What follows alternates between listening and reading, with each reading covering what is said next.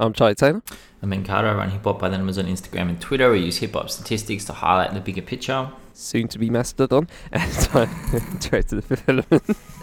I like the fifth element hip hop. Which is knowledge. D-I-T-D up on the wrong side of the tracks. D-I-T-D up on the wrong side.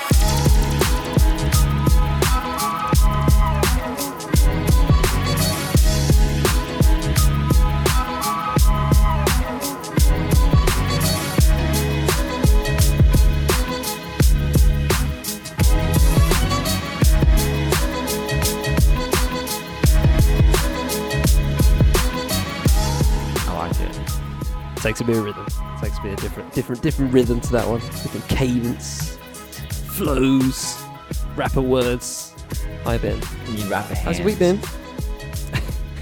my rap, my rapper. What, what are rapper hands like? Oh, you know what they of jazz are. hands, what are rapper hands? Yeah, the, the, the hand movements and the the, the, Yeah. the, bounce. Just, just, just, just mad gesticulating. left left hand on the nutsack.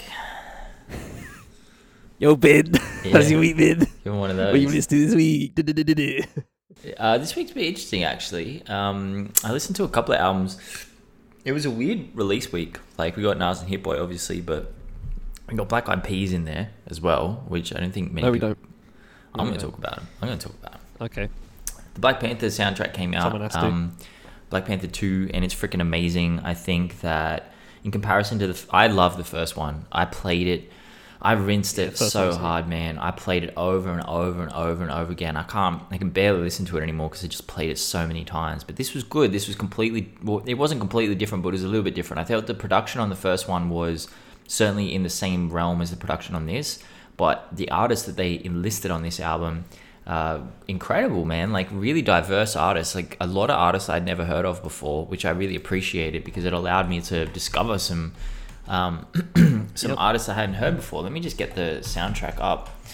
Um, yeah. While you talk, while you say, while you look it up, I watched the film. I didn't listen to the soundtrack. Oh, yeah, what was it like? What I, uh, we'll talk about it later. Um, but uh, Okay. I saw the, I've seen the track list to the soundtrack, and uh, it it tracks in terms of what the, what they were going for. Because if you see the film, um, there's obviously uh, uh, uh, homages to uh, kind of like a Mayan slash Mexican Spanish, you know, Yeah. just um, Okay. uh, Spanish speaking. Uh, so yeah, that pro- that probably tracks. When I saw you know the likes of Snow tha Product there, I was like, Yeah. okay, I see what you, I see what you do. So yeah, It was a bit of a it was a bit of a throw when you're listening to it and it's quite Afrocentric and African based, and then you've got Snow tha Product coming in there and just rapping in Spanish. like I was like, wait, what? What's Yeah. going on here? So it's good to know that. Like I understand it a little bit better now. I thought the E40 on that track was horrible. like I, I love E40 with Didn't all my. No, it didn't fit at all. I'm like, wait, what? What are you doing? No, no, no, no, no. Because it's very, the, the whole thing is very curated. The aesthetic is beautiful. And you know, E40 is not a curated kind of person. Like, he just comes in with his typical flow. And I was like, oh, okay, okay. But the Burna Boy track is incredible. Tems doing No Woman No Cry is great. Um, yeah, nah, Yeah, man. tough. Tobe Nwigwe and uh, Fat Nwigwe doing it. Uh, they they want it, but no. Oh, straight up bang. You know what? It remember. Uh, I was actually listening to it with my partner while we were working out yesterday, and uh, she was like, um, "It sounds like a song you've played me for me before." She said, "I love this song," and I said, "Well, this is it. Only came out yesterday. Like it's the first time." She's like, "It sounds like one you've played for me before," and it's the Yugen Blakrok track from the original one. Like the the kind of energy is the exact same. It's really incredible. It was a really nice throwback to that. I enjoyed that. But yeah, man, great project. Really, really great project. It's probably I don't know if I like it as much as the first one, but I think I need to listen to it more and just like let it sit. Um, and I really want to watch the movie. We'll talk about it in the lighter note. Uh, All the else? stars hit way deeper on the end of the film than the Yeah. uh, the Miata track. But yeah, that's just me. Yeah, the Rihanna track was a bit. I don't know. I have to see it in, in context of the movie, but yeah. Um, Quadeca dropped a new project. This is a great project. Uh, there's a couple of like really good, like rap sections. Like the one, the track with Danny Brown. It's incredible to hear Danny Brown and hear him like that in 2022 because we barely hear anything from him anymore. Like apart from his podcast, like you don't really hear that much about Danny Fire. Brown. But he sound incredible on this song, and then the track after it is called "Not," and that is a brilliant song. But the whole start of the album is Like he must have been listening to some Broken Social Scene or some Animal Collective, or it is very well done. Like you hear a lot of artists these days that are blowing up and they're creating these kind of like mishmash hip hop hybrids with alt rock and they they they don't know what they're doing. I'm not gonna name any names, but they, they have no idea what they're doing. They they just like got a guitar on the song and it's like nah nah nah nah. So you gotta do a lot more than that. And Quadeca has done a lot more than that. Quadeca knows what he's doing. And this was a brilliant project. It's quite long. It's 57 minutes and 11 songs. So the songs are quite long, but they're all well thought out and they're well developed and they progress and they move through different phases each. So it's, it's really good. It's a really good project. I enjoyed it a lot and highly recommend that. Glorilla dropped an EP and it's a banger. It's a straight up banger. Uh, really enjoyed that project. Um, what else have we got on here? We've got Black Eyed Peas. Black Eyed Peas dropped uh, like a Spanish album, and it's it's a banger. It's a straight up banger, man. It's, I'm not gonna lie. It's great. It's really, really. It's so weird. Their career trajectory is so odd, man. To me, it's just crazy. You never know what you're gonna. Well, you know now, but like, nah, it's good. It's it's decent. It's very poppy, of course. It's got uh, I want to see who's on it. It's got some massive names on it. They've got 38 million Spotify monthly listeners. Like people are still tapped in to Black Eyed Peas. They've got uh, Anuel AA, Daddy Yankee, Nicky Jam, um, Nicole Scherzinger from the Pussycat Dolls.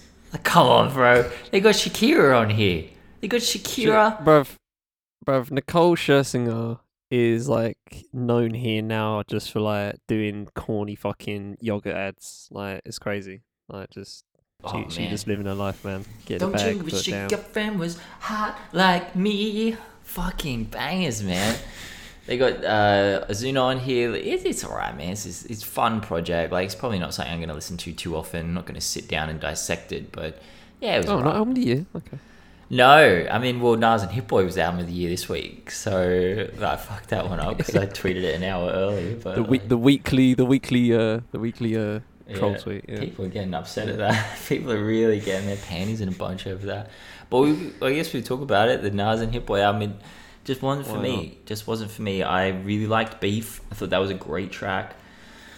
The rest of it was just kind of rinse and repeat for me. Uh, I mean, I really don't think Nas needed to do three King's Diseases. Like, the first one was really good because it was quite different. It was quite unexpected for him to link up with Hit Boy and get a producer on board for the entire project. I mean, obviously, people say he picks bad beats, but in fact, he picks bad freaks. Like, we were wrong. We thought he picked bad beats, but he said it straight in this. He's like, I don't pick bad beats, I pick bad freaks. I was like, oh, okay, this is the there we get Got the same him. same old Nas again. Like, but I You thought. I thought thirty was okay. Um, that's what I liked. I liked the tracks where he like thirty basically is the only one where he went over more modern instrumental. Don't get me wrong, I love Hit Boy, but like not on these kind of beats, man. It just didn't have that warm feel. It didn't have that. It didn't envelop me the way the No ID project would, for example. You know, it didn't have a Madlib energy to it. And I know that Hit Boy is not on that level, but still, man, if if Nas, a legend like Nas is gonna lock in for three straight, pro- eh, did he do Magic as well? He might have even done Magic, bro. If you're gonna Yeah. lock in with a producer for four straight projects. Uh, it's got to be a bit better than this. Like the, the production wasn't for me, and Nas, you know, Nas is Nas. He's just keeping time on this. I don't think he was breaking any new ground lyrically. It doesn't feel like he's, you know, it's almost like with the King's Disease series, he created like what? How many tracks is it? Like fifty tracks, and he did them all in like you know 2018 to 2020, and he's just drip feeding them to us. You know, 50 or 60 tracks, and he's just giving them to us time because it doesn't feel like there's a lot of growth from. And I know it's only been two years since the first King's Disease, and maybe that's part of my problem too. It's like I think Nas is a very intelligent person, and I'm very curious to see how he feels about the world. But getting projects from him so quickly, one after the other, I don't think has ever worked in his career. Like when he's done it, you know, he did Illmatic and it was written and they were great. But then the next couple of projects were like, okay, maybe it's a bit much Nas. And then we got Stillmatic, that was incredible. And then we got what God's Son, I Am, Streets Disciple, and it just kind of went down and down and down. And then Untitled pushed it back up, and then it went down and down. Like, you know what I mean?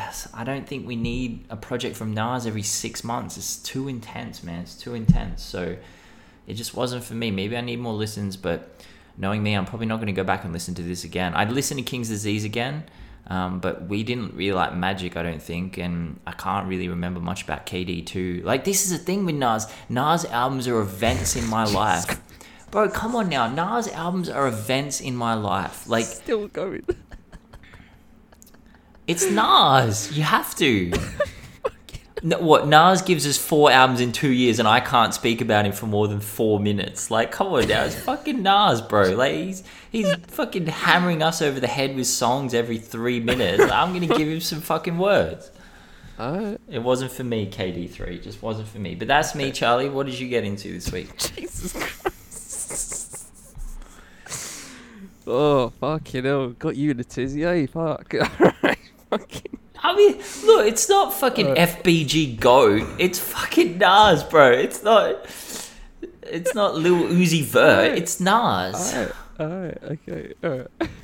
Mm, my Alright, um, back back to regular schedule programming. Uh, eleven projects for me this, Oh, uh, this week. fucking I've been hell. banging them out. Uh, Hector Roots Lewis, uh, De Rootsman. Uh, so it's an EP, uh, five tracks, uh, sixteen minutes. Um, a really interesting, uh, eclectic mix of just all that. Uh, I, I would say uh, I'm not going to say just reggae, but like uh, J- Jamaican centric music can bring to you.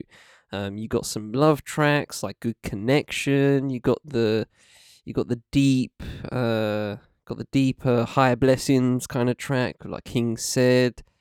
Um, and yeah, it's just got it's it's got some nice, uh, nice uh, variety to it. I, will say. So um, I think there'll be like one track for everybody that um enjoys this uh this um this uh, side of the uh, side of the music spectrum.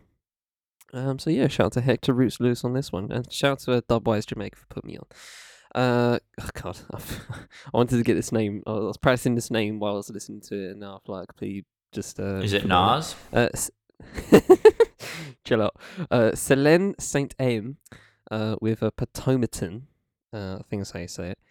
So, um, yeah, Selene Saint Aim, um, is a, uh, double bass player, singer, and composer of Caribbean and West African origins.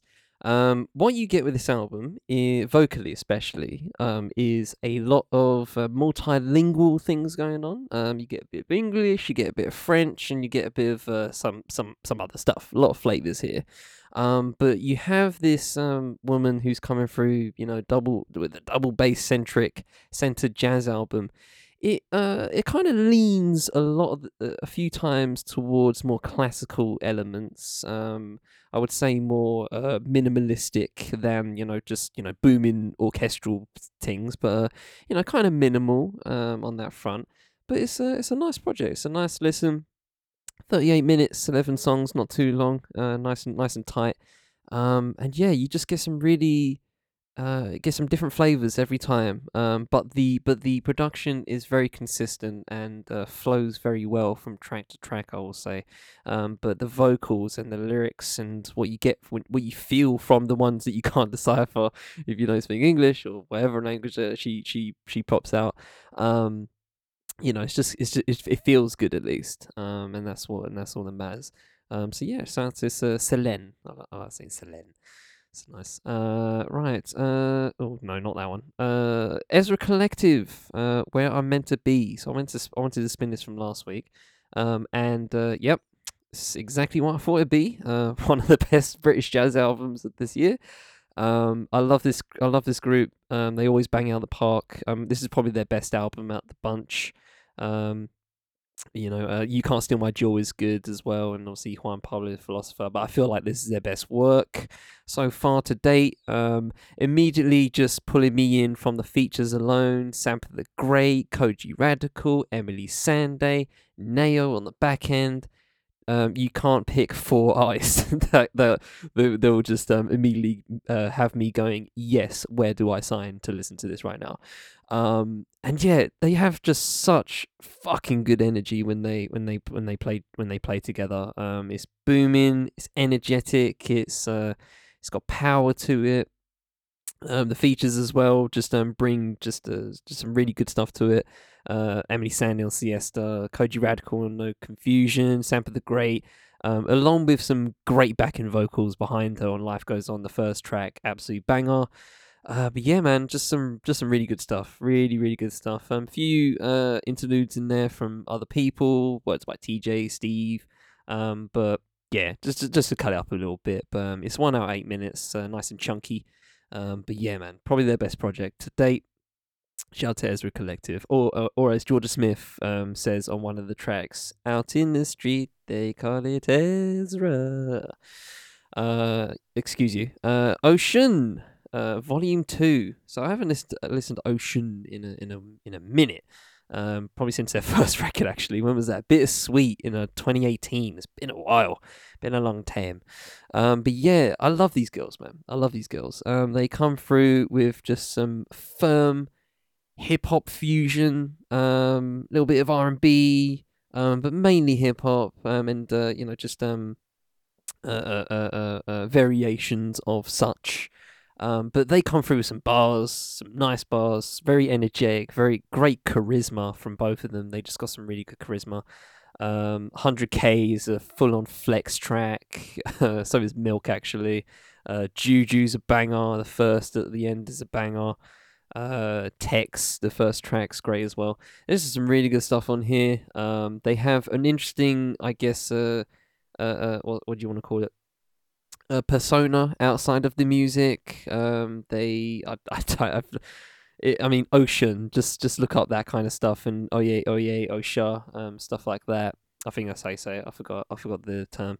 They say in the, tr- they say on one of the tracks, but anyway. Um, they they have an interesting persona on the side on the on the back end, and uh, clearly one of them's pregnant. So congratulations to uh, uh, to them as well. Um, but yeah, shout out to Oshun. Um, Headie One, No Borders European compilation project.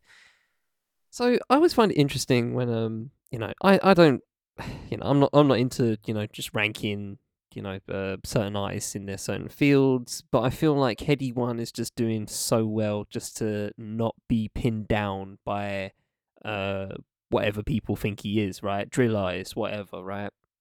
Obviously, he talks about that a lot. It's just you know this is that's the you know g- general uh, patter uh, subject matter that he talks about but this is fascinating. Um, similar to the Black Panther soundtrack, actually. Obviously, as you can imagine, no borders, European compilation.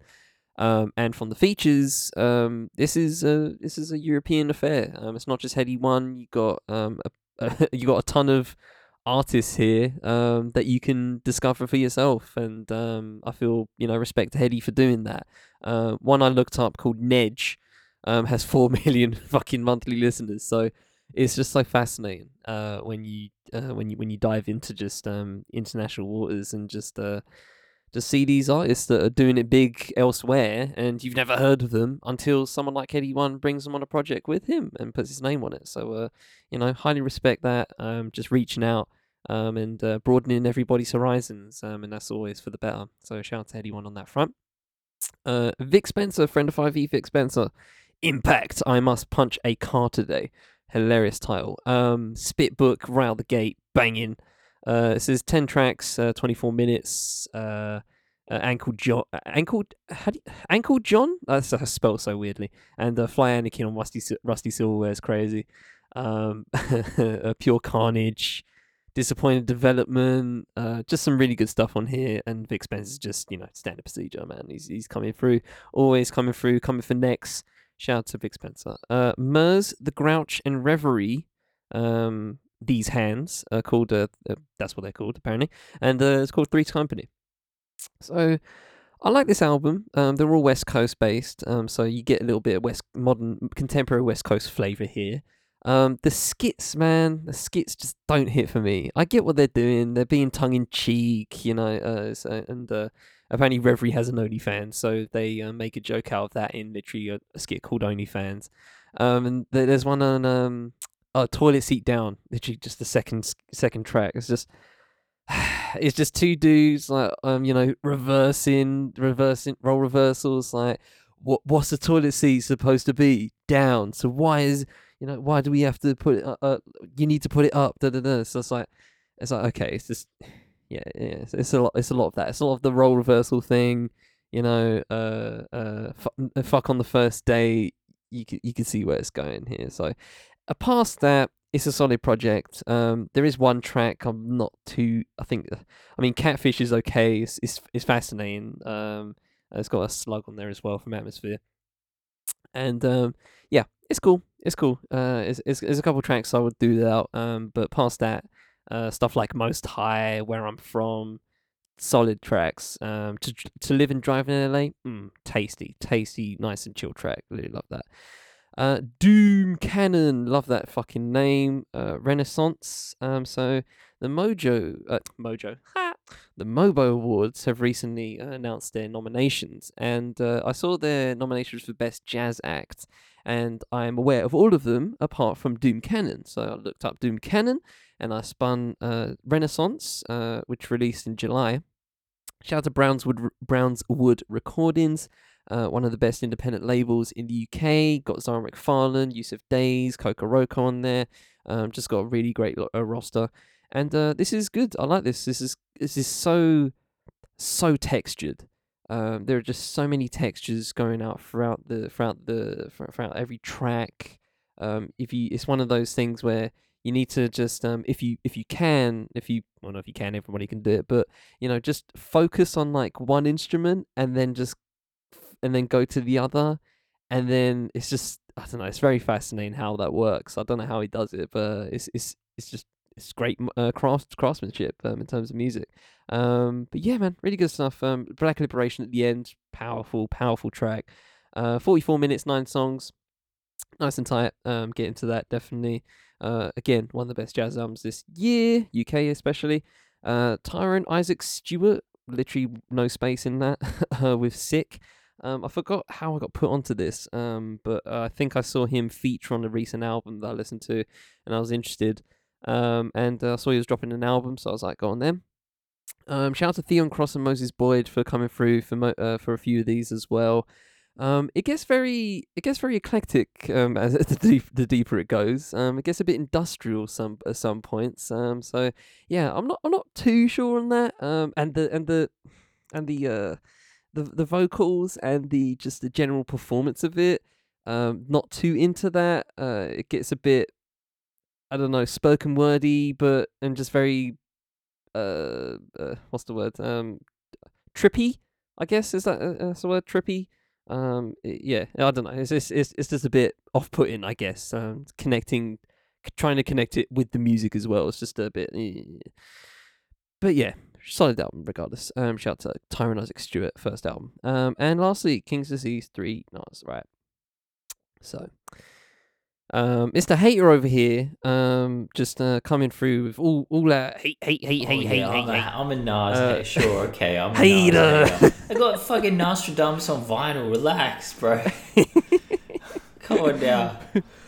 my point is um is while this is more of the same uh from Nas um lyrically um some you know questionable bars here and there I do always wonder just to you know he's probably the most scrutinized artist from a lyrical perspective in hip hop history and Mhm. yet he just sometimes just plops out these duds of, of yeah. bars and I'm just like are you not aware who you are like people are just gonna because every time bro every time he drops all I see are the bad ones. I see the bad bars. It's like, what not, what's not doing here? What's this track?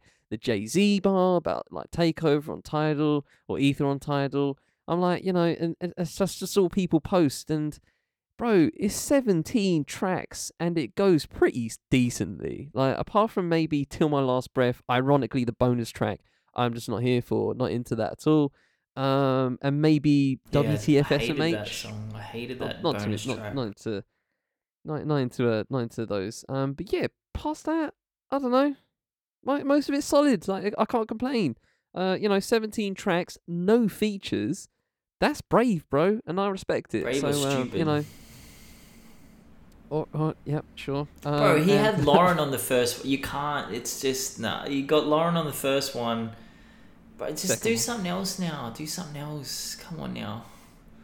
What do you what, what, what? Okay, so this is my thing. So you know, I I I feel probably the same where I'm like I can do with you know a year off from from hearing another King's Disease, um, but I'll take it. You know, there's, still some good stuff here. It's 17 tracks. Are you gonna bin everything? It's fine. It's good. It's solid. album of the year worthy? Maybe not. I don't know, but it's it's still top tier in my mind. It's still better than most things coming out. Um, it's still higher than average. And I don't see people getting a fucking young boy for dropping all the fucking time, and he gets spin. So I, I don't know what I don't know yeah, what the beef that's, is. that's So, uh, different, bro. beef. Like completely different artists. I know different artists, but I don't know. Like, okay, Benny, uh, any Griselda project, like you know, they're constantly dropping, and I don't see anybody bitching. Well, So- I complained about Burden of Proof. I didn't like that. Okay, that was with Hit. Boy. Like- Was that not with Hit Boy? Wait a sec. Wait a sec. What's going on here? oh, oh, he's found it. Oh, oh, he's found it. He's found the link. Oh Yes, no, right. it's Pull not it Hit. Boy, is it? Uh, yes, it is. Oh dear. so- Maybe I don't like Hit Boy. But even with that, I actually, I actually like the beats on here. I think um, they're probably the strongest thing out of this. I, I really enjoy the soulful. It's, it's very soulful most of the time, and I, I'm, I'm here for that all day. So yeah, it's good stuff. Um, Get Bink. Bro, get Bink. What are you doing? Bink exists. He's in the world. He's out there. Just get Bink. with that said, we shall hop into our topic for this episode, which is a retrospective on the 90s uh, boom bap, graffiti rap, uh, du- uh, trio, you said duo, uh, artifacts. First of all, um, just the fact that they're um, that they're you know they had their roots in graffiti is very respectable to me, and the fact that they call themselves artifacts to go with the graffiti element, I, I fucking I fucking love that. Best one of the best names for a group. Uh, uh just completely original. Res- respect on that front. Um, but yeah, obviously recent death of uh, Tame One, uh, just kind of um brought us brought us here. To be honest, um, got a few albums obviously uh from well two from the nineties and one that recently just dropped. Um, shout out to Ricky, um, a French artist that I follow on IG. I actually did an interview with her like years ago uh back back in back when uh, the five you was like on like one or two years old and um yeah i saw that she did the artwork for the third album uh along with Buckwild and um yeah some good stuff on there. So um look up her stuff. I think it's i think um, i'm gonna look up her ig while i while i talk right quick. But um yeah there's some she's got some really good fucking just fucking great stuff. I actually have uh, one of her art pieces she gave uh, she uh, gave to me of like a dj premiere uh, uh Ricky 400 ml um on IG. Um seriously, one of the one of the fucking best um just artists now doing it. Like she does so many disciplines, it's crazy. And it's all hip hop. Um so, you know, what more can you want? But anyway, gas over um artifacts. Ben, what have you got for us?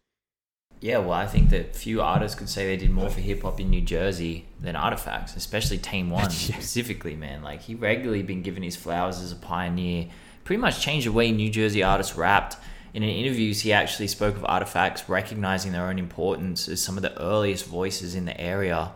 Uh, New Jersey and Artifacts are obviously inextricably linked. You know, while the region experienced a pretty big boom in hip hop coverage when Sylvia Robinson and her husband actually founded Sugar Hill Records there, they founded it in New Jersey. I didn't know that. You know, rap was so unorganized in that area that Sylvia and Joe Robinson would literally walk the streets asking random people if they could rap. That's how they found rappers back then. It's crazy. So Artifacts tells of the disorganization, saying that the five elements of hip hop had been scattered and condensed down to straight rap, with New Jersey lacking a really definitive sound. And most assumed that they were from New York, but along with Redman and Naughty by Nature, and of course the Fugees when they came out, they began to separate the sound from New York. In a Vulture article on the history of NJ rap, they they said, or they listed theatrics and eccentricity. Ecent, eccent, why am I not? Why am I blanking on how to? Eccentricity. Accent. Why am I blanking on how to pronounce that word? This is it's a bad start. Eccentricity as the hallmarks of New Jersey hip hop, and that's where artifacts come in. You know, their history begins with graffiti because El Da Sensei said he first discovered Tame One through his tag, which he told 1AM SF. He says, I went into this building and I saw Tame's name everywhere in the room. I was like, whoa, okay, so this is where he'd be at. I didn't know he rhymed too. Once I heard the songs, I was like, damn, okay, maybe one day I'll meet him. And when I come through here, we can do something. So this happened in 1986, uh, which was El's junior year of high school. Now, Tame and L had a bunch of mutual friends, and it kind of seemed destined that they would link up and create music together. Tame told the same interviewer, I was hearing his songs and he was hearing my songs. And ironically, I was like, yo, who the fuck is that? When I meet him, I want to rock with him. We did two joints. Break It Down was the first one, and the chemistry worked. We just kept going. We started doing songs. We started doing shows. So back in the day in New Jersey, they had these talent shows you actually had to audition to to get involved. Like you had to pass an audition to be in the talent show. And once you were accepted, you actually had to rehearse. So that's pretty high end. These were high end. Uh, these were high end talent shows. Artifacts' first ever group name was not Artifacts.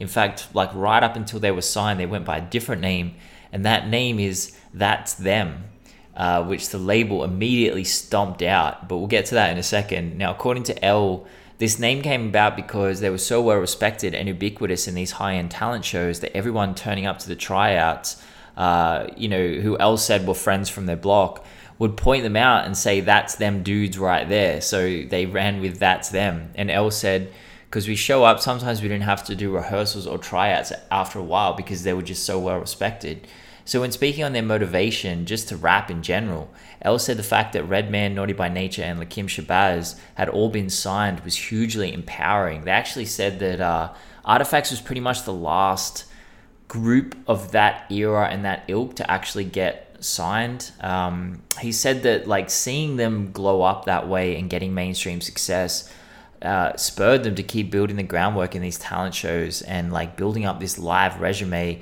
They even linked up with a couple of future legends like Sadat X and Lord Jamar were fans of their early work and actually helped them to record their first demo. And the connection was so strong that El and Sadat X actually recorded music together. They released an album entitled XL in 2018, which is pretty cool. But it still needed something at this point for artifacts. Like they were respected. You know, their friends from the block were seeing them at these talent shows, and like that's how they got their name. That's them. But they needed something to blow them up, and they were recording demos and putting in work. But at this point, it was all local and some stuff in New York. And El actually said, whilst they were running around New York doing Lyricist Lounge and performing small shows, everyone legit thought they were New York artists, so they hadn't really distinguished themselves yet.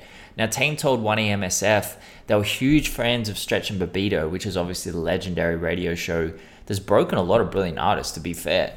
He said they would listen to it religiously. So when they hosted a call in freestyle battle, um, with first place was the honor of like hopping on the show and spitting live. Tame just like tapped straight in and fucking won it. So Stretch and Bobbito was so impressed and they invited Tame into the studio. So he brought El and Chaos, DJ Chaos, with him. And they just went in and apparently they were just rapping nonstop for like 25, 30 minutes. And Tame said we were just happy to be going there and just going in. Like they were really, it's really interesting when they talk about it about how big fans they were of Stretch and Bobbito. And El said that everything changed after that single day, just being up on that radio station, rapping like that. And A&R at Big Beat and Atlantic Records was listening to the show and immediately called them up and invited them out onto the new artist circuit, which was like clubs, expensive wine, food, like, you know, trying to win them over and get them into the major label system. So they signed to Atlantic, but as I said, one thing had to change before this happened. Uh, they were still going by the name That's Them, and the label immediately said no and implored them to come up with another name. So they're sitting on the train back to Newark with the wind knocked out of them, obviously, because the label was so excited. They didn't even want to hear a demo from the group. They're just like, we've heard you rap. We don't care, man. We'll just sign you off the strength of that, that freestyle and Stretch of Bobbito but the name needed to change, and it sounds simple in retrospect to change the name. But coming up with a whole new name to base your entire career around in a single train ride is not an easy task. And El just randomly said at the end of the train ride, I don't know why this came into my head right now, but artifacts. Now he told 1AMSF they went straight back to their crib to kind of tie it all together, like to understand the meaning, work out the, how they were going to sell this new name and tie it into hip hop. He said this, he says, it meant everything we were trying to do at the time. Two black dudes from Newark, New Jersey. It took a role upon itself. We went back and said artifacts, and they were like, all right. So one part of the the name El explained, they felt like they were re- representing all the elements of hip hop. As Charlie said, they came up graffitiing, and that would always be part of their group. Actually, in interviews, if you watch them on YouTube, they're they're always drawing. Like they're always they've got paper in front of them, they've got big texters, and they're just drawing on paper while they're doing the interviews. It's really cool. Uh, it's kind of like when Logic went up on the Breakfast Club and did the Rubik's Cube, but way less lame than that, like much cooler. Um, it's very sick. Okay. They, I just had to throw a straight at Logic. It just came into my head. I'm like, you know who I could drag right now? I could drag Logic, and I'm never gonna miss yeah. an opportunity to drag Logic. So they all they all DJ, they could all rap, they all b-boyed, uh, and Elsa they covered all the bases, and Artifacts explained all of that. So we get their debut album, uh, Between a Rock and a Hard Place. Yeah, and um, I can see why um, the heads uh, love uh, artifacts as a the heads, the hip hop heads, The heads. Uh, love artifacts as a as a as a golden age um, hip hop staple. Um, obviously considered probably more underground than most, but I feel like that's probably mostly just because they were from Jersey, right? Um, same with the likes of Naughty by Nature um, that you mentioned. Um, and it's interesting because while I was listening to this, I was thinking of Naughty by Nature. It gave me that kind of essence. I was like, hmm, kind of give me Naughty by Nature vibes, and con- and it, it can't be a coincidence, right? Um, and uh, on top of that, respect overall. Just respect the fact that um, there's no uh, uh, features on this album. When you know you mentioned a ton of names right there in terms of their come up, Lord Jamar, right, etc., etc. And they could have easily, you know, packed the album full of uh, features. I'm sure if they if they you know wanted to, um, but they didn't. And uh, in the same way as Nas, I respect that.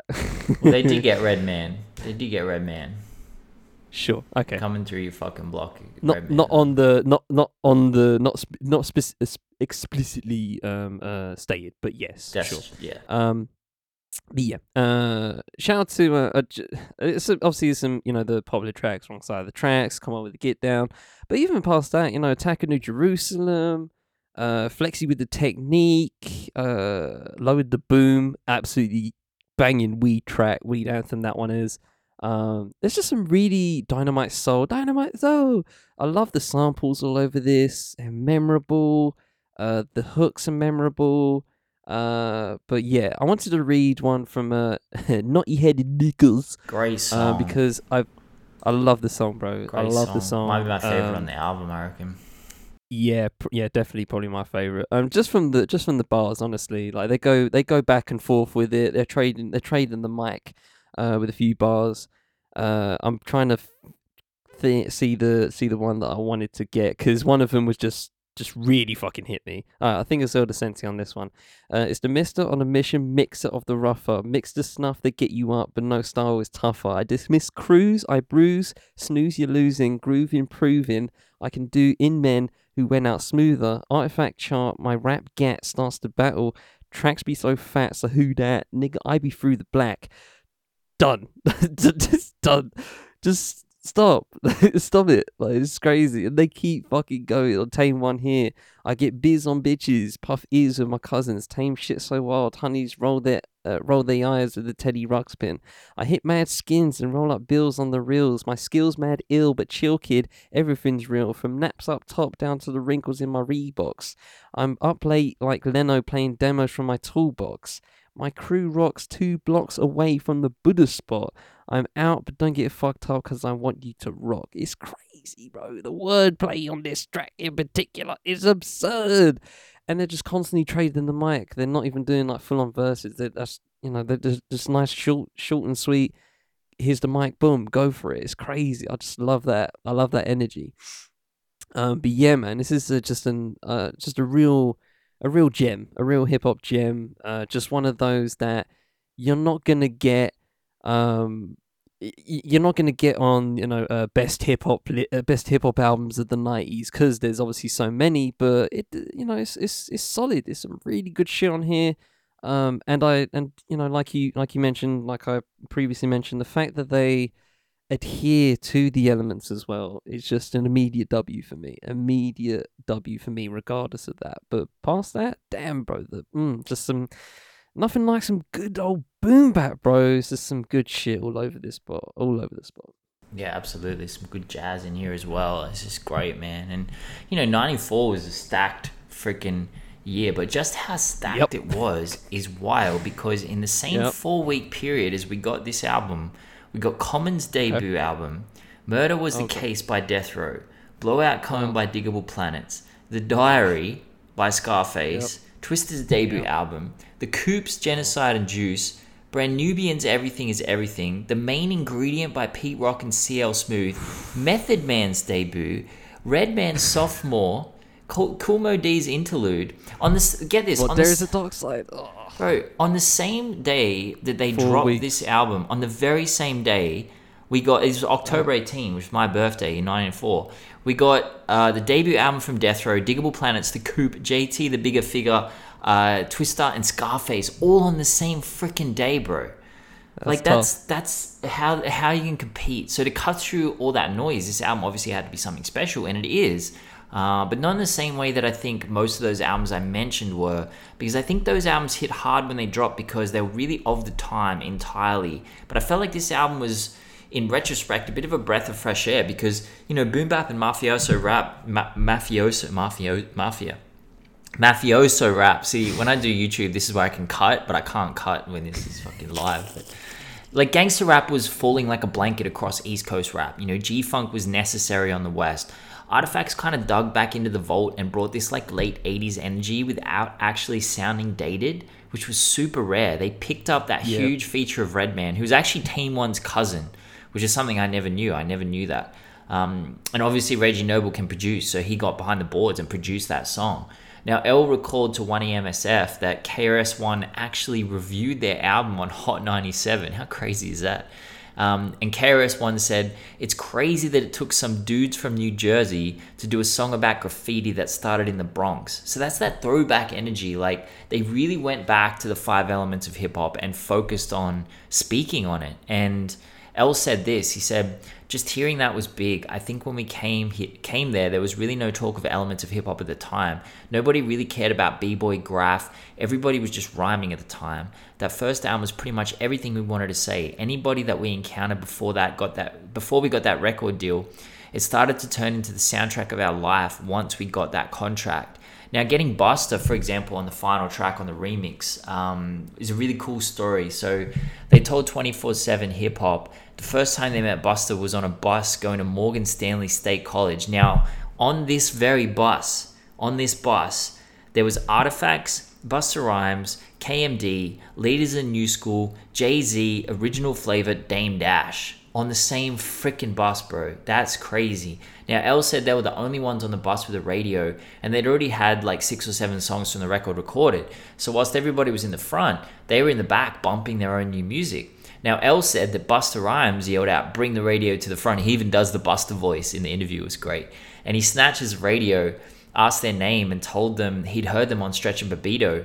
And he just started listening to the album sampler. Now, when Come On with that Get Down um, comes on, Busta Rhymes loses his freaking mind. He said that El said he kept stopping it, rewinding it, playing it again, and he said if you ever want to do a remix for this song, I want to be on it. So El said that everyone on the bus just froze. They got off the bus. Busta Rhymes give them their number and promises to link up. They play this show, hop back on the bus. Now Jay Z makes a beeline for them and wants them to play the song again. He says, "Yo, El, put that song on that joint. Come on." So El said they played the song all the way from DC to New York, and the entire bus was singing the hook. And El said Jay Z was actually singing the most. So El said he would call Busta every now and then to stay tapped in, and he was hitting Buckwild hard to get this remix done. Uh, but apparently it was a slow process. But eventually Buck just comes up with something off top on the MPC, lays it on the CD. El basically runs out of the house looking for Busta to hop on the remix, finds him at Soundtrack Studio, which is one of the most legendary recording studios in New York. Uh, DMX, De La Soul, Eve, Grand Puba, Run DMC. Now, Busta was recording his own debut album, which wouldn't actually drop until 96. So the beat comes on, and Busta Rhymes goes crazy for it. But because they'd never collabed before, and I think this really highlights the difference between the old school and the new school. You know, nowadays artists never even meet and they collab. But in this studio session, Busta was going up to Tame and El, demanding to see what they were writing and what their energy and their vibe was. And when El got in the booth, Busta actually came in with him to feel his energy in order to write and perform it. So I thought that was a crazy, great story. The album was really well received critically, but doesn't do much commercially. In an interview with Listen Vision, El says they chose Wrong Side as the first single simply because the album was being played in a club. And when the DJ got to that track, he stopped playing the rest of the album. He just put that one song on repeat, which is a common way to find your first single.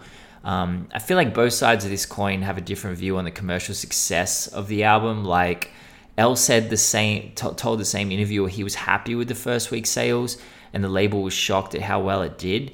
but obviously they only got one more album, and the next album and and why they broke up. And We'll talk about it when we get to it, but party partly it was due to the lack of commercial success they were having. Um, outside of the commercial success, obviously, El said people loved it at live shows, loved the album, uh, not just for the vibe, but the lyrical content. And he told Listen Vision they didn't really expect to build a devoted following because they were purposefully outside the gangster rap phenomenon. But they were pleasantly surprised that people were really connecting with the content, which obviously heavily blended the five elements, which was kind of the key to that album. And then we get their next album, That's Them. Yeah, and um, yeah, it's it's it's um it's unfortunate that uh, you mentioned somewhere in, in in- somewhere in the middle there that um uh, one of them one of them basically said that you know uh it's fo- people just focus on rapping now um and not actually you know the other the other elements and you know I've been I've been meditating on that recently just about like trying to pinpoint when did that happen you know when when did just people uh uh, when did when did artists and especially just stop like uh messing with that? You know they they they dealt with the fashion because you know obviously music videos and how you look that does a lot for that does a lot a lot in terms of creating a fan base etc etc right? Obviously the music itself da da da da da. But you know the people people don't talk about people don't talk about dancing because Yeah, but I think dance? I want to. I want to like we talk, we did talk about this when we talked. I forget which episode it was. We talked about the way that the five elements evolved, and you know, graffiti. I'll find the app. gra- graffiti f- evolved into art. It grow, evolved into the artwork on your album. Um, you know, I don't think it was anywhere near as prevalent after like the the, the mid '80s and It's the, still the 70s. fringe. It's still fringe, It's bro. fringe. It is fringe. I mean, if someone puts time and effort and energy into their album art, like it's it's uncommon, but it is beautiful when it happens. Like you know, for example, I've got uh, Speakerboxxx Love Below on vinyl, and honestly, I'm saying that like that's a version of what that element is in in hip hop. Like the the artwork is beautiful, and then obviously breakdancing turned into just straight up dancing, which I feel like you know, artists like Missy Elliott was pushing really hard in the late 90s and early 2000s. So, you know, DJing Sure. turned into, um, you know, just production in general. So I do think that they existed, but they just weren't, you know, as uh, they're called artifacts, like they're literally just like preserving these elements in granite. And it's fucking amazing the way they do it. But yeah. Yeah. Um, helps if I go on the DITD uh, episodes, not what's good for some reason. I don't know why. I just I can't even remember what episode just, was just picked, I just picked the wrong. I just picked the entirely wrong podcast uh, to look up to search. I was like, where is it? Where is it? Like an idiot. Um, uh, uh maybe maybe episode twenty one. Uh, mate, twenty nine. Uh, let me look it up right quick. But yeah, I'm trying to find it. But um, uh, talk about no, it's not that one. But yeah, oh, we'll find it. We'll find guys. it. Um, but yeah, we'll find it. Uh, but yeah, i i know. I get. I guess. Um, I don't know. I, I find it um just a bit.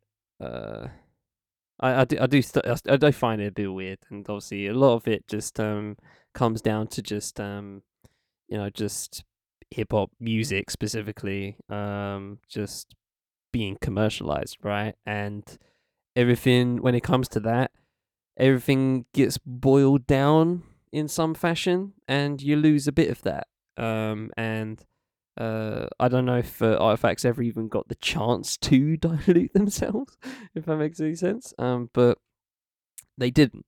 Um, and getting to the second album that you mentioned, um, uh, oh, fucking hell, yeah. So that's them. Funny enough, obviously, because you said that's uh, that was their initial name, which is the very uh funny uh, to think about. Um, but yeah, you know, it's a it's another one. It's another solid one. Um, I guess um, know, since it's ninety seven, I would I would assume that people just weren't people just moved ahead at that point. Um, and uh, people weren't going for going for this type of uh this this type of anymore. Um, it was obviously started to historically it's just starting to get out of that, uh, out of the boom bap era, and um, just evolving to um just a mo- different something different. Um, but regardless of that, I still feel you know it's a solid album. It's good stuff. There's some really good stuff all over here. Uh, where your skills at the ultimate. uh, uh, Return to the Wrong Side, Art of Facts. it's great. Uh, this the way. This is the way. Break it down. Some good stuff all over here, man. Um, as as, as always. Um, but yeah, it kind of um gives me. It kind of just gives me that uh, that I guess disappointment that they just got they just got lost in the lost in the deck. You know, they just got lost in the shuffle. Um, you know, it's obviously a pact. You know, from ninety what ninety two onwards, it was, it was just constantly like I mean, like you said for the first album, just, even on the same day, tons of shit dropping. Um, and uh, you know, I guess just one of those one of those albums that just got uh, lost in lost in the deck shuffle. Yeah, I agree. I mean, it's it's. I can't find this episode for the fucking life of me. You remember it, but eh, like I can't remember which one it was. I know, I do remember it. I just can't. Like, I'm trying to gather it by the by the titling. I'm just like, mm, maybe that. No, I don't know. We'll find it. Yeah, I mean, We will find it. Come hell or high water. the debut album clearly did enough for them to get a re-up, and they decided to name their second It's album. probably a after their- bias. That's what it was. It's probably a bias. All right. Yeah, I reckon it might have been a bias actually. might have been It was a pretty long time ago. It would have been like at least Yeah. a year ago. Yeah. Yeah, We got a lot of apps, man. We got a lot of apps. we get, we're getting there. 200 coming. 200 coming up. But yeah, man, this this album coming. this album's great. Like I love this record because it's unapologetically them. You know, they didn't try and match the sound of the time, which is obviously being defined by Diddy and Bad Boy. And they tightened the production up. You know, we have Sean J. Period, Lord Finesse, Tame One even produced a track on here. I think El levels up immensely as an MC. One of the biggest glow ups we've ever talked about in the podcast, I think. Anyway, you know, I'm thinking similar to Evidence in that sense which isn't super common for MCs, you know, at least not to this degree. I felt like El might have even just shaded Tame One on this album, which is not the case on the debut at all. And what I like about Sean J. Period producing, he was actually a label mate of Artifacts and became a close collaborator. He managed to keep those sample based sound, incorporating jazz to add that late 80s like native tongues edge, but he tightened it and turned it into something contemporary. Now he has production credits for Bootcamp Click, uh, Mos Def, Helter Skelter, and Mad Skills, and he actually worked on Black Star on their legendary debut. He actually worked with Jay Electronica on El's solo work. El told IMSF the producer was playing all the samples himself in order to avoid copyright infringement.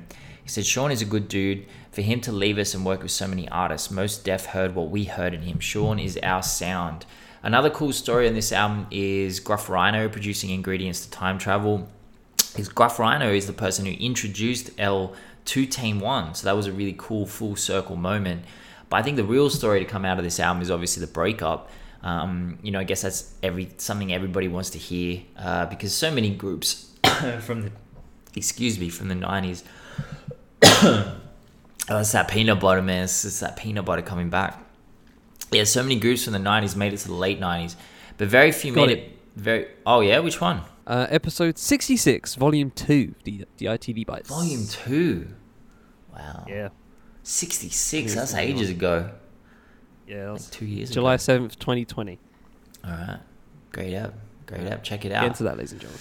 Um, yeah, like the breakup. So, talking to Listen Vision, uh, they said the split was amicable and was necessary for both the longevity of the group and the viability of each of them as solo artists. I think El's words on this were the wisest. He says, I don't care what nobody says. When you're doing this rap shit, it's like being in a relationship. With the shit that you go through in this industry, you wouldn't believe the shit that goes on. We can only record the records. We're almost scared to put in somebody's hands because you don't know what's going to happen to it when we up at the label oh sorry when we were were up at the label they told us you're only as good as your last album. This dude is telling me because you're on tour is the only reason this record is selling. Nobody at the label is doing shit for you i knew from there just the frustration to get them to follow the blueprint. We got all this press but it still wasn't happening. So dj chaos then explained that because beat, beat big beat sorry switched over to atlantic they got bought out now they had to start competing with all of Atlantic's artists. So Aaliyah, Junior Mafia, Fat Joe. El said the label just went to where well, Fat Joe was big back then, man. Like poor like, you know, double entendre, but like Fat Joe was was massive. Like he was I mean, uh, artifacts were going 140 on the Billboard 200. These artists were going top 10, top 5, top 2. So El said the label just went to where the money was, and the money was not in Mm-hmm. artifacts. He said the pressure of growing up and being an adult in this shit and things not going the way you wanted to, we were at a point where we were like, let's shut this shit down. We just hit a wall. We can't doing this. Can't keep doing this.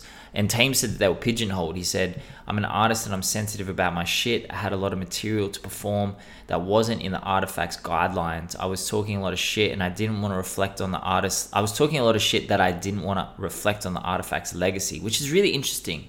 That's really interesting. You know, we talk about why do these groups break up so many times? And basically, what Tame One is saying here is I wanted to preserve artifacts. You know, I wanted to go and do other things. I didn't want to dilute their legacy.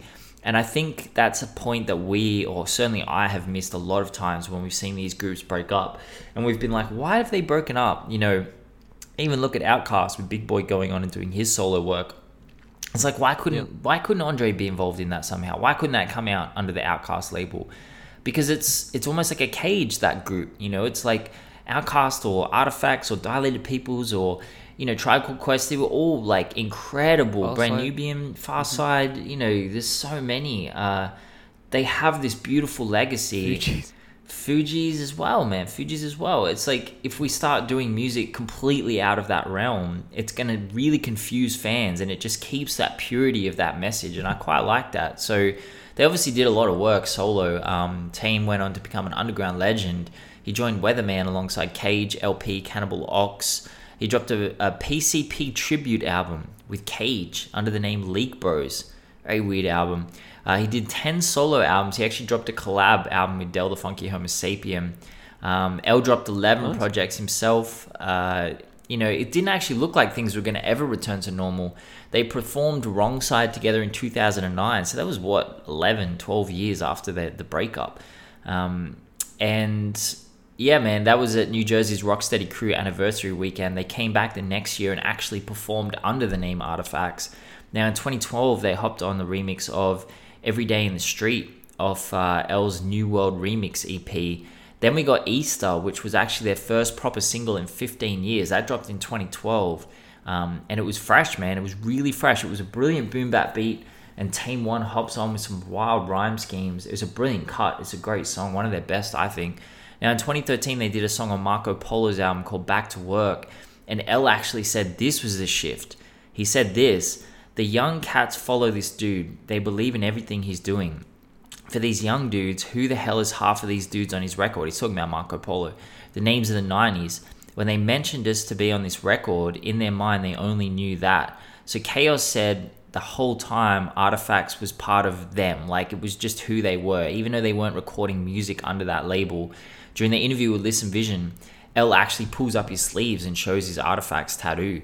Now, when Listen Vision asked how they ironed out their differences and managed to actually reunite, Tame just said it was never personal, and El said the fans wanted them back. And feeling the energy at that that festival in 2009, it spurred El to feel like it was necessary for them to come back, and so we get their final album, No Expiration Date. Yeah, and um, yeah, it comes along with uh, Buckwild as well, and um, I feel like the album itself, and you know, you're talking about not uh, you're talking about dilution and just um, you know, not trying to uh, not trying to taint the brand or whatever. And um, I feel like that's probably if you're gonna break up, that's probably the best reason, you know, to not do it, right? Um, along, apart from you know, while you were saying that, I was thinking of Pharcyde, where they just you know kept going for a couple of albums, and it just it didn't feel the same. Um, but you know, I respect the fact that they just stopped and just straight up stopped and didn't try to you know get someone else in, maneuver it. Um, the only time that probably worked was maybe Slum Village. Um, that I'm trying to think of off the top of my head. But um, yeah, yeah, it's, in- yeah. it's interesting. Yeah, interesting, interesting. Um, but yeah, man, this album's fine. Um, dropped obviously recently. Um, I think uh, last week. Uh, last not last week. Uh, last uh, couple of weeks ago. Um, it's it's kind of dark um in comparison to the others. Uh, the the other two. Um, they're very you know the other two are very sprightly, very energetic, charismatic, um, and uh, just some classic boom bap. Um, this one kind of has a more darker streak to it. Um, I don't know if I'll chalk that up to uh just uh them evolving um or the addition of Buckwilds. Um, who knows? Uh, someone has probably has a better answer, an actual answer for that. Um, but yeah, it's it's it's cool. There's some good stuff on here, um, all over the spot.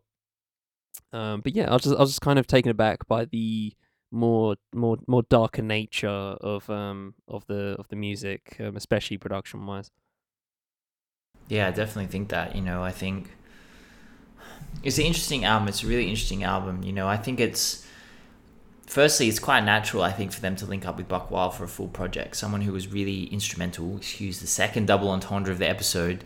Um, he was instrumental in the sound of their debut record. I'm on fire today. On. The uh, the album is is a throwback to me. Um, I think apart from lyrically, it is more of the same in that sense. It's stacked with brags and expressions of their unique lyricism, but um, yeah, lyrically, it's it's more. Well, I mean, they've they've been through a lot more. They've lived a lot more. They've experienced a lot more. They've what I found fascinating is like obviously they've got a lot of solo projects each. I mean, what I say, Tame had ten and El had eleven or something. But then to get to 2020 and create a project as artifacts and for it to sound so similar to their previous work, but just like updating where they're at psychologically, I found that really fascinating. It's one of my favorite kind of changes in that sense. Like even with Dilated Peoples, I didn't feel, I didn't necessarily feel like that that growth from Evidence as an MC on that final album. I think it was Directors of Photography in their their 2010s album or whatever it was. I didn't feel like you know, I didn't feel like, oh, okay, we're getting the solo evidence. I felt like we're getting the dilated people's evidence. But on this, I feel like we're getting more of the solo stuff, but they're kind of melding it into the artifact sound. I thought it was quite well done, actually. Um, but honestly, to be fair, if you listen to those three records back to back and not knowing when they dropped, I don't think I can tell you just by listening which was their debut and which was their 2022 album. I don't know if I could do that. Do you reckon you could do that? I would I would say the first two definitely firmly nineties, right? And I you know, if you dare me to pick a year, then yeah, probably I'd get it wrong. Um I'd say probably like ninety three ish, but um yeah, I don't I don't know about the I don't know about the last one. I don't know if I, what I'd pick for it. Um it kind of gives off the notion that it's more contemporary um with just how I guess there's you know plenty of other uh, older uh, hip hop artists that are doing similar work um, and having that uh, contemporary feel, but also that throwback feel, and trying to balance the two. Um, I don't know what year I would pick. I would hes- I would probably say nineties, but I wouldn't be as confident saying that as the other two. The other two are firmly nineties for me. Um, but yeah, the last one, I'd probably have a few. I'd probably probably take me a few guesses. Yeah, I agree. I agree. Um, yeah, man. I, I I don't think much more needs to be said about this. Honestly, I'm I'm happy to to yep. get the way that we got from this. Like, I don't feel cheated or undernourished by a lack of music. Um, you know, three group albums in nearly 30 years seems pretty barren, but the albums are timeless. I feel like they slip into any setting seamlessly. Obviously, we get oh, bulk yeah. solo work. Um, you know, I will admit I never spun artifacts before this week. I had heard of Tame One and El before, um, but yeah, I hadn't sat down and spun their music. Understanding their importance to the progression of New Jersey rap from this side gives a lot more weight mm. to the tributes that have been flowing in for Tame One. Obviously, Rah Digga, massive, massive. Just mm. Blaze, LP, Redman. Uh, his influence and energy is clear. And the way that Artifacts lifted New Jersey into the hip hop limelight in an entirely unique way by blending the five elements of hip hop and keeping them contemporary when the rest of mainstream hip hop had kind of moved on. I think that's immense. You know, we often speak about the lost art of the DJ. I think Kaos is proof of how potent it can be when you commit to it and truly give the DJ their shine. Um, I just think, just as much as their pioneer status, their legacy will also include quality. All three albums are close to an 8 or a 9 out of 10. And there isn't many groups or artists who could ever say that. So yeah, man, fucking love, yep. love it. Yeah, I think the New Jersey element is probably the legacy thing, right? And how people will, uh, how people will carry that um, with the names you mentioned. I feel like those people will definitely um, do their best to keep that um, artifacts name alive. Is is just um, you know, I I wanted to do this because of the because of these lot. You know what I mean? And uh, that's that's as that's as much as you can do as an artist to keep it as pure as possible to you know, just to inspire others to, you know, get their own thing going. And um, to get that and to see that outpouring, obviously, a recent uh, Death of Tame one um, was kind of uh, overwhelming in a lot of ways because I was just like, oh, rah, I didn't, I didn't know the, I didn't know the roots went so deep for for people, um, and you know, it's just another confirmation of just how uh of how small the world is, but also how big the world is in a lot of ways. Um, so yeah, sh- shout out to shout out to Effect. Mm-hmm, for sure. Well, it's all light note. Um, Black Panther two, right? So I went with my pops and my uh, best mate D, and uh, I feel like I probably should have gone on my own. Um, it just it felt because, I mean, I've been I've been you know I've, I've re- I regularly go to films on my own, right? Um, not not not in recent years, but like you know when I was in uni, constantly went to films. Like I went to one of my best day, one of my favorite days ever, just memory memory wise, was um, I was, I skipped a seminar to uh go see uh, uh, the same day. I went to see Hidden Figures, um, with two friends, and then I saw Fences on my own, and then like at midnight I saw Moonlight and it was just one of the best days ever because it was just dedicated to just watching those three outstanding films. And um, I remember I saw and Black Panther I saw on my own while I was in Southampton, and it gave me such a deep rush. Um, I remember just riding. I remember coming out of the cinema with such energy. Um, and just riding home uh, on like a bike, just pedaling it because I had, I wanted to talk about it. I wanted to gas it up.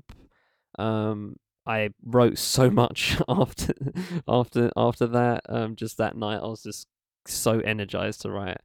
Um, and obviously, this film comes out of um, the death of Chadwick and uh, and kind of having to scrap the scrap the idea of the of what the second film would be um, to obviously rejig it and um, not not recast and go down another route.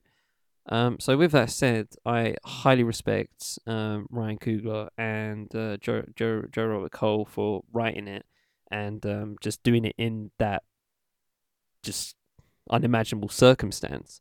Um, but with that said, while I enjoyed the film overall, um, I do have like nitpicks um, you know, obviously in these this day and age, like it's just in, uh, uh, it's kind of impossible to just have a film that of this of this magnitude that has good CGI on a, uh, uh, from start to finish. There's always a couple of scenes that just come off as ugh, just looking, just not looking right. You know what I mean? Just looking artificial, looking synthetic, and you know you get some of that here.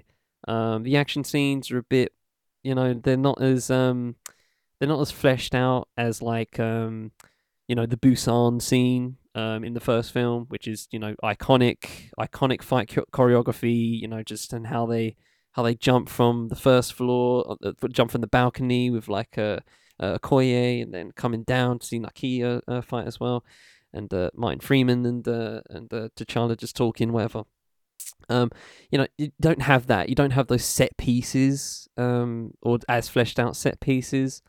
Um, watching Wakanda float, uh, not float, flood, uh, was kind of fascinating, and that was actually a cool, nice, uh, cool moment, uh, visually. Um, but yeah, there was just like there was just like a couple of nitpicks I had with it, and I, I, I say that obviously fully understanding of how deep um it it goes for you know the people involved. Um, but yeah, it kind of just set up. It, it kind of came off as a bridge film when I when I finished it. I was just like, I kind of just want to see the third one now, and maybe you know see the first one, you know, in in in due time. But I don't know. I don't really have that much energy to watch the second one. Um, I feel like it will it will hit a lot of people hard, especially if you've suffered a recent uh, death in the uh, a recent death in your life.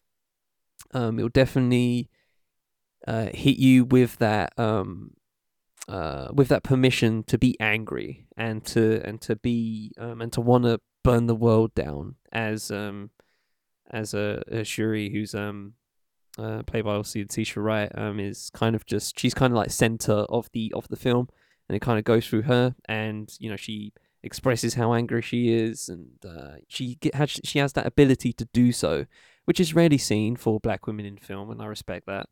Um, but yeah, uh, I I don't know. I just feel I'm not comparing it to the first film. It's, it's obviously you know kind of redundant to do so. Um, but yeah, just as a standalone, I had uh, I just I just had um I don't know I kind I kind of left feeling a type of way that I can't really explain at this point. Maybe maybe in due time I'll I'll find uh, I'll I'll find the words for it. Um, apart from, apart from the nitpicks I've given, but um, oh, and also fuck some of the some of the water scenes, man, the ocean scenes are just dark. They like, and I mean dark in terms of like seeing it dark, like like it just makes Avatar two look so much fucking better. And I just wanted, I just wanted to see it, but uh, see Avatar two straight after. I was just like, can we just see that now? Because that shit looks great. That shit looks fleshed out. And this, I'm just looking. I, I don't know what I'm looking at. You know what I mean? And obviously, for some scenes, it makes sense. Um, but yeah, I, I don't know. Um, shout out to um, I forget his name. Uh, I forgot his name, but uh, Namor, who the actor for that, completely steals the film. Um, his, his the villain arc is just crazy. Um, understandable as well, by the way. Um, uh, uh, I saw a tweet recently. It was like uh, Ryan Coogler write a uh, write a non logical uh, villain challenge. Um, because all of his villains just fucking make sense all the time, and you just think you're just sitting there going, "I can see that, yeah, yeah, yeah." I mean, it makes sense. Apart from you know, like uh, Lex Lu- Lex Luger for from fucking Superman. It's just like I want to kill Superman. It's like okay, cool geese, like sure, but these guys, you know, Killmonger and uh, Namor, they just have genuine arguments to make, and I love that. Just from a contextual perspective, fucking love it. So, uh, yeah, man, it's solid. I highly recommend people watch it. Um, don't let my nitpicking and you know, kind of mid feelings about it um stir you away from it. It is very powerful. Um, it's very long. I would say it's a bit too long. Um, but that's only because I feel like they had a lot to just pack in here. Um, they had to kind of use this as also as a jumping off point for Riri Williams, Ironheart, and that TV series coming soon. Um, I feel like that that sh- probably should have been out of the way. I feel like they didn't really do much with her. Um, they just, you know, just saying, "Oh, look, look at his face! Oh, new I- female Iron Man, black girl." Da da da. It's like it, it didn't, it didn't really didn't mesh that well um, with the entire thing. Apart from that one scene where she arrives at Wakanda and the kind of like uh, uh, expresses how an African American would feel um, in that moment, uh, which is kind of interesting contextually. But you know, I just feel there was a bit too much on the on the Disney checklist, especially you know, on the MCU checklist, need to do this, need to do this, so it can set up this later on. It's just like, just just let us just let us do the Chadwick stuff and keep it moving. But obviously they had to pack all that shit in. So uh, yeah, a little bit bloated, but um, yeah, man, highly recommend it. Um, go on your own because I feel like going with people. Um, I don't know. I just, I feel like I probably should have gone on my own in hindsight. But yeah, how long was that? Fuck, I, I ran it. I mean, you got to equal my Nas Sheesh. rant, so it, yeah, yeah, kind of. Fuck. I want to go watch it. Oh, it. gosh. I really do. I saw the first one three times. I saw it by myself the first time, Oh, really? with my parents Yeah. the second time, and actually on a date the third time. Um, Sweet. very curious to see this new one. Uh, I've been like looking forward to it for years, so uh, yeah, I want to Yeah, give it a watch. Yeah, some good, some good stuff there. Oh, one more thing. Give Ruth Carter every single fashion, every single costume award there is. That is the MVP of this MVP of this film. Like the the kit everyone's wearing is just fucking outstanding. Like absolutely fucking top notch. Crazy fucking costumes.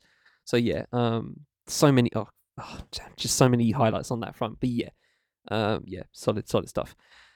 I need a drink. Fucking. I usually save this shit for what's good, but here we are. But anyway, uh, do you want to finish there? Anything for you? Yeah, no, I'm good. I'm yeah, I'm happy to finish there. All narsed out? Okay, good. All right, ladies and gentlemen, on the podcast. Network. This is a Dig. Hope you enjoyed this episode. I have a child to the fulfillment. Everything covered for numbers. We hope you all have a good week. We shall always, always try and do the same. But until the next time, take it easy, ladies and gentlemen. All right, peace.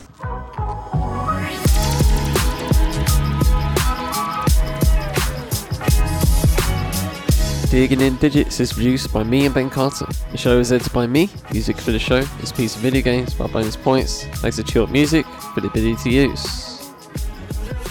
Socials for the Venom Hip Hop by numbers, bonus points, and Chill Music will be in the full show notes, as well as the names of projects reviewed wherever you're listening.